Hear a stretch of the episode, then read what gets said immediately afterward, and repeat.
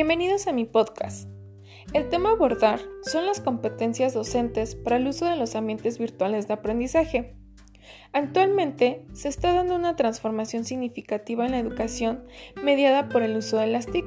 Por ello, resulta importante identificar las competencias docentes a desarrollar en los ambientes virtuales de aprendizaje.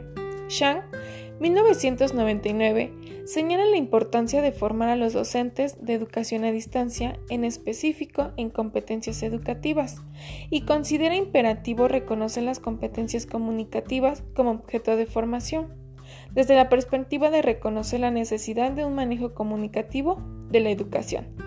Por ende, es necesario manejar y manipular las diversas tecnologías a favor de la educación y hacer un uso reflexivo de estas, ya que mediante ellas podemos generar ambientes colaborativos y promover habilidades que nos permitan organizar y planificar proyectos formativos que enriquezcan el proceso de enseñanza-aprendizaje. Estos desafíos generan que el docente se encuentre en constante formación y actualización en esta ocasión vamos a enfocarnos a explicar tres competencias necesarias que todo docente debe de desarrollar para el uso de los ambientes virtuales de aprendizaje.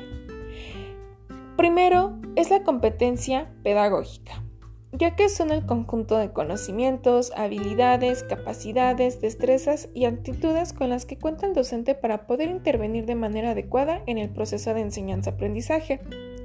El docente debe de tener habilidades didácticas para dominar y adecuar los contenidos pedagógicos en alguna plataforma digital con el fin de lograr aprendizajes significativos en los estudiantes. También tiene la oportunidad de impulsar al estudiante a construir y reforzar sus aprendizajes, de motivarlos para que trabajen en sus áreas de oportunidad y puedan crear los hábitos de estudio que un proyecto en un ambiente virtual requiere.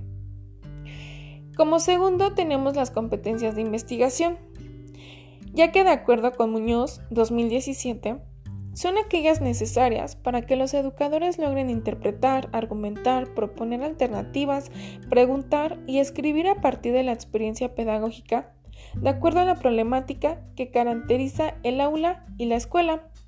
El docente debe de tener la capacidad de buscar información confiable para argumentar sus contenidos y que sean relevantes e interactivos, utilizando estrategias didácticas que resulten adecuadas para su implementación en los ambientes virtuales y asimismo una calidad en su enseñanza.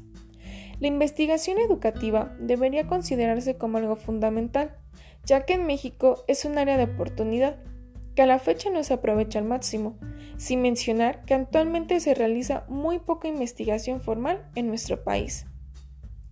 Y bien, como último, es la competencia evaluativa, que se refiere a un buen manejo de técnicas evaluativas con base en los contenidos y habilidades que permiten evaluar el nivel de conocimientos en los estudiantes. La implementación de una evaluación debe de realizarse en tres momentos importantes. Al inicio con una evaluación diagnóstica, durante y al concluir el curso, con la finalidad de detectar áreas de oportunidad y que los alumnos puedan hacer una autoevaluación para desarrollar dichas áreas. La evaluación final es para identificar el logro de los aprendizajes esperados de cada alumno.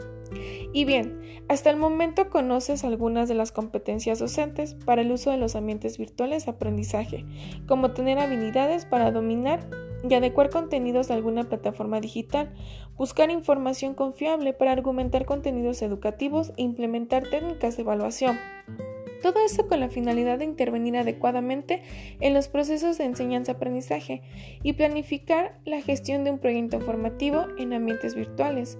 Como puedes ver, Todas estas competencias tienen igual importancia para que el proyecto pueda funcionar de la manera esperada, por lo tanto, es importante, así como se hace con los estudiantes, detectar qué competencias debo fortalecer como docente y buscar la mejor manera de hacerlo. Gracias por escucharme.